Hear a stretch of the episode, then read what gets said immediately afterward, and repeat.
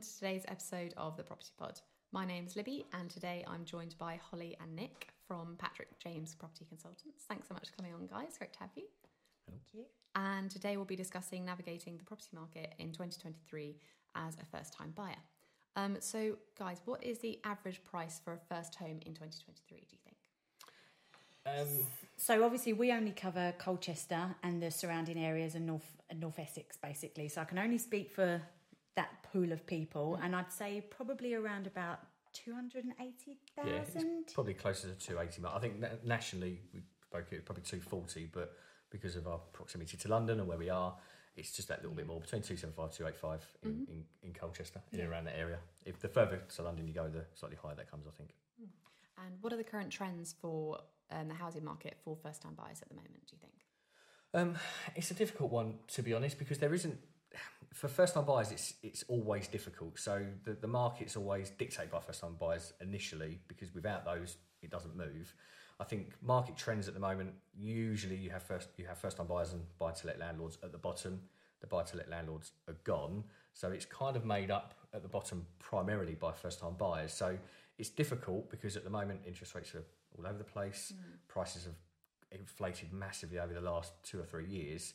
So it's it's a difficult one to answer because there isn't really any trends. It's kind of just reliant upon first time buyers hopefully getting their deposits in place and being able to afford the ones that they want to get. Um, but I would say the vast majority of our pipeline at the moment, we had this conversation yesterday, our first time, first time buyers. believe it or not, they're oh, okay. actually more active than probably any other sector of the housing market at the moment. So they're they're certainly there. I just think there's probably a little bit less of them today than there were three, four, five years ago. I think this is slightly different, and with the rates and with the way the market's gone, I think it would be a slightly more difficult path for them to tread going forward. But they're certainly still there. They're definitely um, mm. definitely positive signs for them anyway. Put that way. Oh, good, good to hear. Hmm. And um, what advice would you give to first-time buyers looking to navigate the current property market in 2023? 100% first of all speak to a mortgage broker mm. they definitely will give them the best advice um, guide them in the right direction um, and obviously figure out what they need and how much they can afford before they go and start looking at properties because I think that's the, the, main, that's the main, thing, at the moment, isn't it? First and foremost, just find out what you can afford, how much it's going to cost you, and, and effectively understand how much you can go spend when you're going to go look. Um, that's the first thing to do because you can get carried away, get on Rightmove, get on Zoopla on the market, and you can spend all day looking at dream homes and then find out that actually, that even if they're 250, they're going to be unattainable. So I think the first thing to do is have a chat, primarily with, I would say, an independent broker mm-hmm. because they'll, they'll, they'll offer you whole of market when it comes to mortgages. Um, there are some good mortgages out there at the moment, so I think there's the ability for first time buyers to get on the ladder with a good mortgage. Um, but I think the first thing is before you even look on Rightmove, find out how much you can afford because if you don't know that, you have no idea where you're going to go with it personally. Or personally, that's what I think. This, mm. this is the best thing to do first. Costings and everything, kind of from that, is where you will be able to understand how much you can afford going forward. Mm, good to be practical. I feel like I yeah. get carried away. I do it sometimes, and I'm like, yeah, oh, and everyone so clicks that yeah. extra little ten thousand and thinks, yeah. well, actually, maybe I could get to four hundred or five hundred, and then before you know it, you're looking at one point eight million pound yeah. yeah. One day, this would be great. Like... Um, yeah, it's uh, it's a difficult one, but I think the the main advice for any first time buyer, day one, if you're going to do it, find out how much you can afford. Yeah. Because without that, you, you may find you can get a lot more, which is more often not the case. Which bonus, isn't it? Um, but actually, if you don't know what you can afford, you have no idea where you're going to be where you're going to be looking or how much you're going to be looking up to. Mm. And are there any legal or regulatory changes that should be um, made aware for first-time buyers? Um, do you want to go? Well, no, we do. Right. We have our own kind of regulatory process process yeah. that we go through for ourselves. Mm. Um, not it's not a general thing all over, but we have to go through anti-money laundering, make sure people say who they who they are. Mm. Um, they actually are. They yeah. actually are.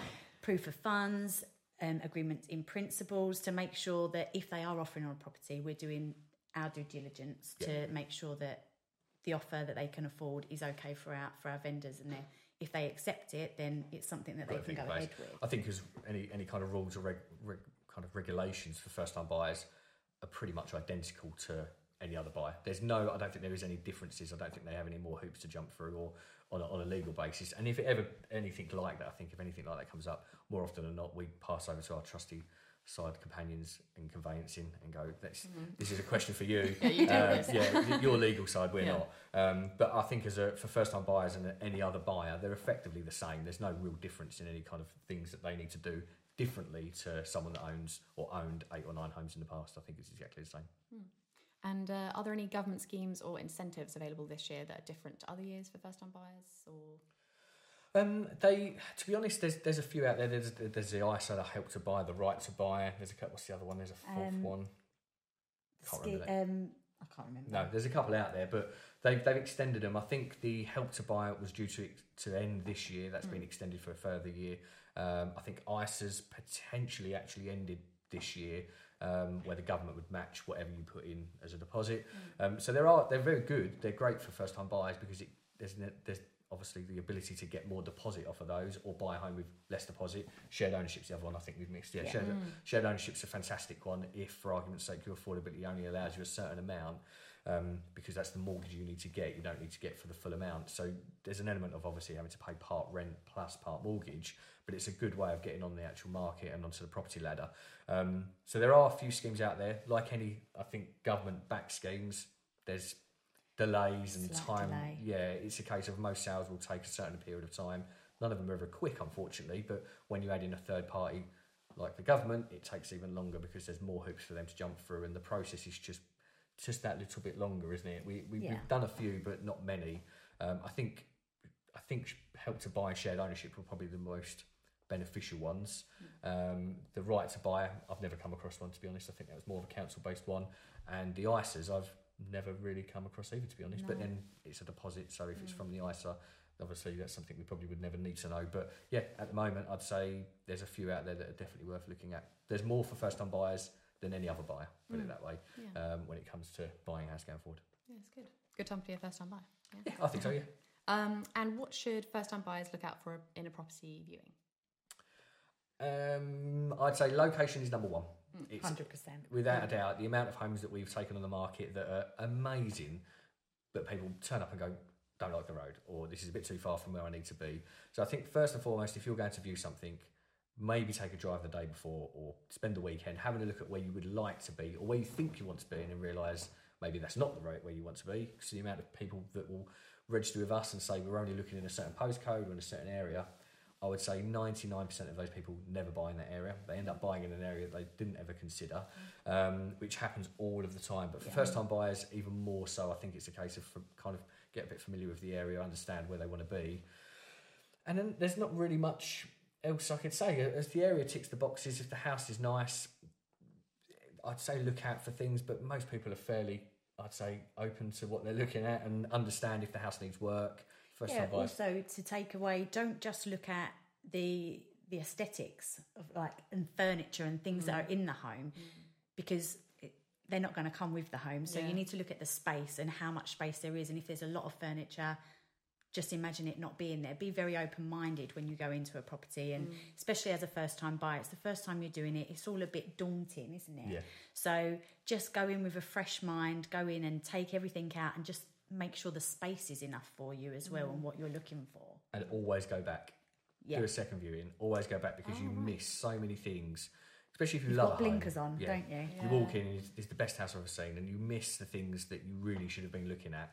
We always joke, take your mum and dad back because dad will find something, mum will hate Wow. something, and it's easy to figure out what you want from the house. Yeah. But but yeah, it's worth going back. Make sure the area's right. The house is easy to fall in love with, but it's always a good idea to go back. Even I've done viewings. I've taken houses on the market.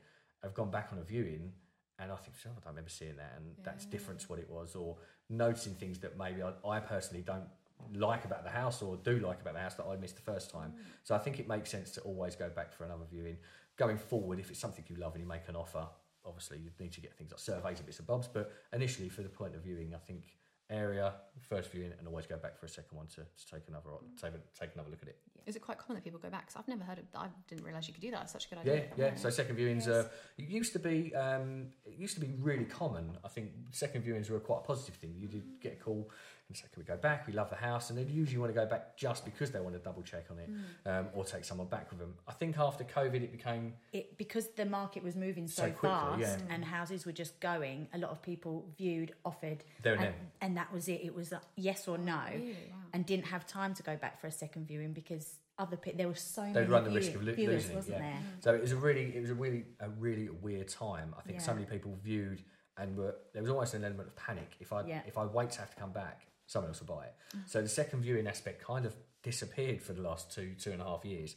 But it's certainly worth some. It's certainly worth doing because if you don't do it, and then when you finally move in, because we've had houses and sold houses where people viewed it, and I've done the viewing, they've been there less than five minutes, and they've never been back until mm. they've gone and got their keys. Until they've completed. And then they yeah. called up and said, "Oh, well, you know, I, I didn't realise this wasn't here or that wasn't there." Or mm, Yeah, that yeah. So it's a case of just take a breath. If you miss it, it's a cliche, but everything happens for a reason when it comes to the housing market. Another one will come up. Yeah. Another one will, will pop up, and you will you will either love it more or it be in the better area or the right price. So it's not a case that you've missed out. You just haven't got that one. So Yeah. um, I think second viewing is always key when it goes when it comes to first time buyers, even more so because they've never done it before. So it's a case of they can go back and take a breath and have a look. Yeah, very good advice. And uh, what is stamp duty and how much does a first time buyer have to pay in 2023? So it it changed slightly, didn't it? So now first time buyers can pay no stamp duty up to four hundred and twenty five thousand. Yep. Um, over that, um, I'm not too sure what it is over there. They change it too much. The yeah, government- they it's do just- change it. to the point where it's hard to keep up. Yeah. Uh, I like it. I'm I'm old enough to remember when it was just one percent for everybody. Oh. It was really Yeah. easy to figure out because it was just one percent of that figure. After COVID, they got rid of it. Before COVID, there it, it went up in stages. So after one two five, it was two percent to two fifty. And now a lot of it even depends on when you live because in London the, the, the actual the rate's higher. So Mm-hmm. um, I think it jumps up to two percent, then obviously five percent after that. But for first time buyers, primarily they don't pay anything up to four two five, which is more than enough Yeah. where we are. In London, potentially it could be more difficult depending on what kind of property you're looking at. But but for certainly Colchester and this neck of the woods, four two five is more than enough for a first time buyer. So it's no stamp duty on that front for, Yeah. for anyone. And can you provide any insights into the negotiation process involved in buying a property or putting an offer on a property? Like, is there anything that first time buyers can do to make sure they're negotiating well? Um, I think, in all honesty, we've always we're quite good with first time buyers because we've been there. We're I like to think I'm young, maybe not as young as I was, but we're younger than some estate agents are out there, and I think it's easy to get worried about and, and kind of confused when it comes to offering because it's a process that they've probably never done. No one's ever needed to negotiate anything. You don't go into Tesco's and negotiate on what you're buying, and you don't negotiate really anything anymore.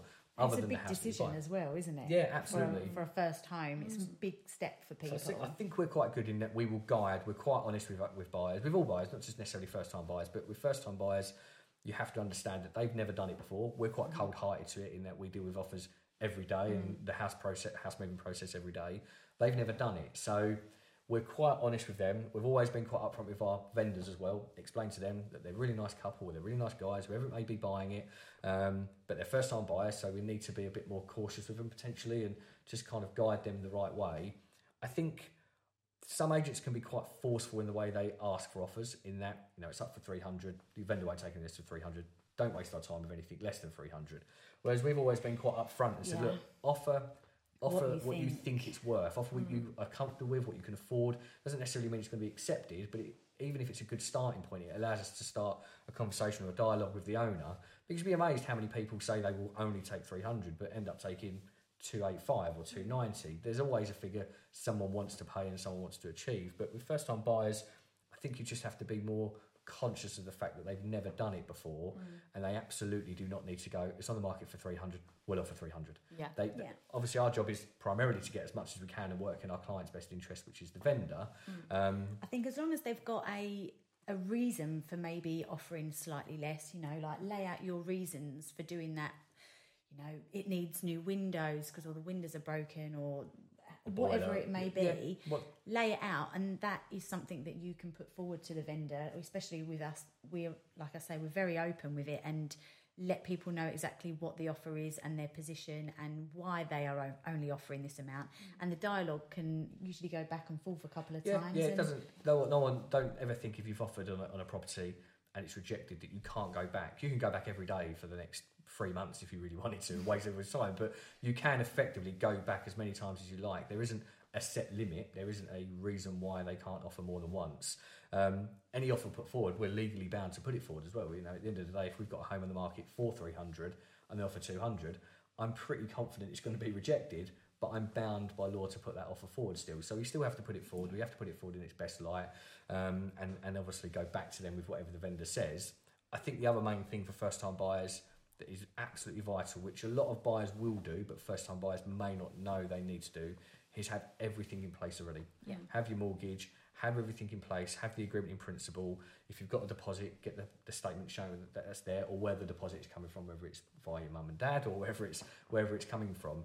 Just so when we've got it on paper, when we put that offer forward, we've got it all there. So it gives us confidence that we're putting the right offer forward for the right person. So if they've got all of that in place, that's what we, our, our process is. We send an email out with a, a form that they have to fill out to put the offer forward so that everybody understands what they need, what's required, and what's going to happen going forward. Um, we don't ask for that every single time on every re-offer, but ultimately it just allows us to put that offer forward with a bit more confidence. And again, we're quite honest. If the owner comes back and says we want two eight seven or two eight eight, we'll go back with that figure to, to the buyer. And if they can get to that, it's not to say they have to, but it's a case of look, that's the figure they're looking for. Are you able to get to it? If not, going back for the next offer, and we'll, we'll work that way more Yeah. often than not. But they do need just a bit more guidance. We forget sometimes that first time buyers have never done it, so Mm. it's easy to forget that because we deal with so many people that have done it three, four, five, six, seven times. On top of the fact that we've done it thousands, if not tens of thousands of times for the work for the office, so um, they just sometimes need to remember that we can Yeah. work for them as well as obviously for the uh, for the vendor. Mm, I guess it's easy to panic as first time buyer. You're like, oh yeah, okay then, yeah. Yeah. It's just like a little I baby. think they yeah. take they they must have a lot of um, people telling them as well, like taking loads of advice from other people that have done it and things like that. But just try to block that out and just do what you want to do. Mm. There's no right or wrong way of doing it. Yeah, Is absolutely. what we we think anyway. Yeah, I think that's the that's the main thing. There isn't you can't do it wrong. Put it that way. Mm. You can offer what you like when you like, and we will always put that offer forward.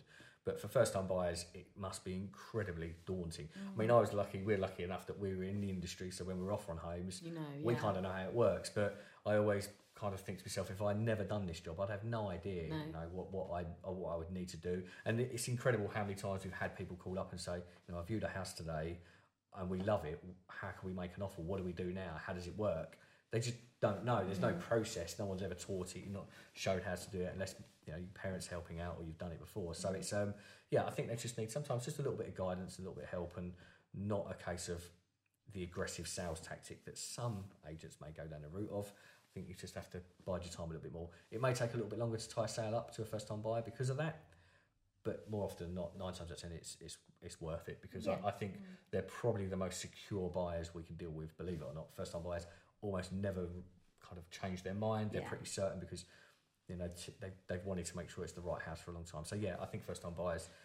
My advice would be just offer what you think it's worth. Make sure you can afford it and you're comfortable, and don't be pressured by Yeah, an outside party, whether it's an estate agent, family member, whatever it may be. Just take a breath. take it slow. Yeah. okay, great. And what extra costs do you think first time buyers should account for in 2023? All of them. All All of of them. Yeah. If There's there's- so yes. many that I think people are forget about, are not aware of. Um, so you obviously first time buyers, hopefully they don't have to pay any stamp duty because it won't be over four hundred and twenty five thousand. Um, but you have to think about your legal costs, your removal costs. Um, I'm just trying to think off the top of my head now. Obviously, solicitors and your uh, uh, some some mortgage brokers Mortgage charge an upfront fee yeah. as well. Plus, you've got your initial mortgage payment, your last rent payment if you're living somewhere that some people often forget about, and they can sometimes fall on the same day as your first mortgage Oh, payment. no. Um, but there are.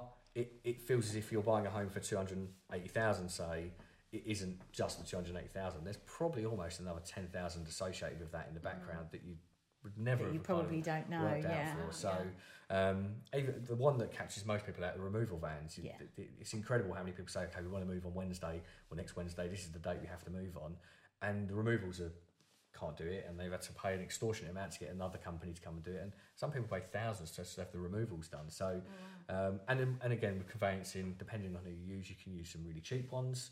Um, which I would advise them heavily against in every aspect. If it's an on, if it's an online conveyancer, run away. Mm. Um, and some of them could be extortionately expensive, but it's you know, as long as you've got a good rapport. The one th- thing we've always said is for a first time buyer, for any buyer, ask your estate agent who they feel most comfortable with when it comes to working with conveyancers Mm. because that certainly helps the process. That's a huge part of how um, buying homes can be either a, I don't know, I don't know word Less it. stressful, Yeah, more a- stressful. A, a pleasing time or a not so pleasing time. So, um, but for cost wise, I think there's there's a lot that they probably don't ever think of. A good broker though, a good broker will make them aware that they've got to take these costs into account Mm. on day one. So when they do their IOP, they'll make them aware that there's also solicitor costs, there's also potential stamp duty costs, there's also removals. There's, there's a few others that you could probably throw in there, but primarily they're the main three that Yeah. you'll probably end up taking, I think, going forward. But yeah, most brokers will make them aware day one. And it sometimes goes into affordability now as well with the mortgage application. Mm. So they'll make them aware that those payments have to be made on month one. So it's um it's part and part of the process. But if they don't know that, because they're first time buyers, they need to be told, I think. Yeah. Oh, that's great. Well, thanks so much for coming on today, guys. Great to hear from you. Thank, Thank you. Thank you very much. And for all you guys at home, if you did enjoy this episode, please don't forget to like, share, and subscribe. And we'll see you next time thank you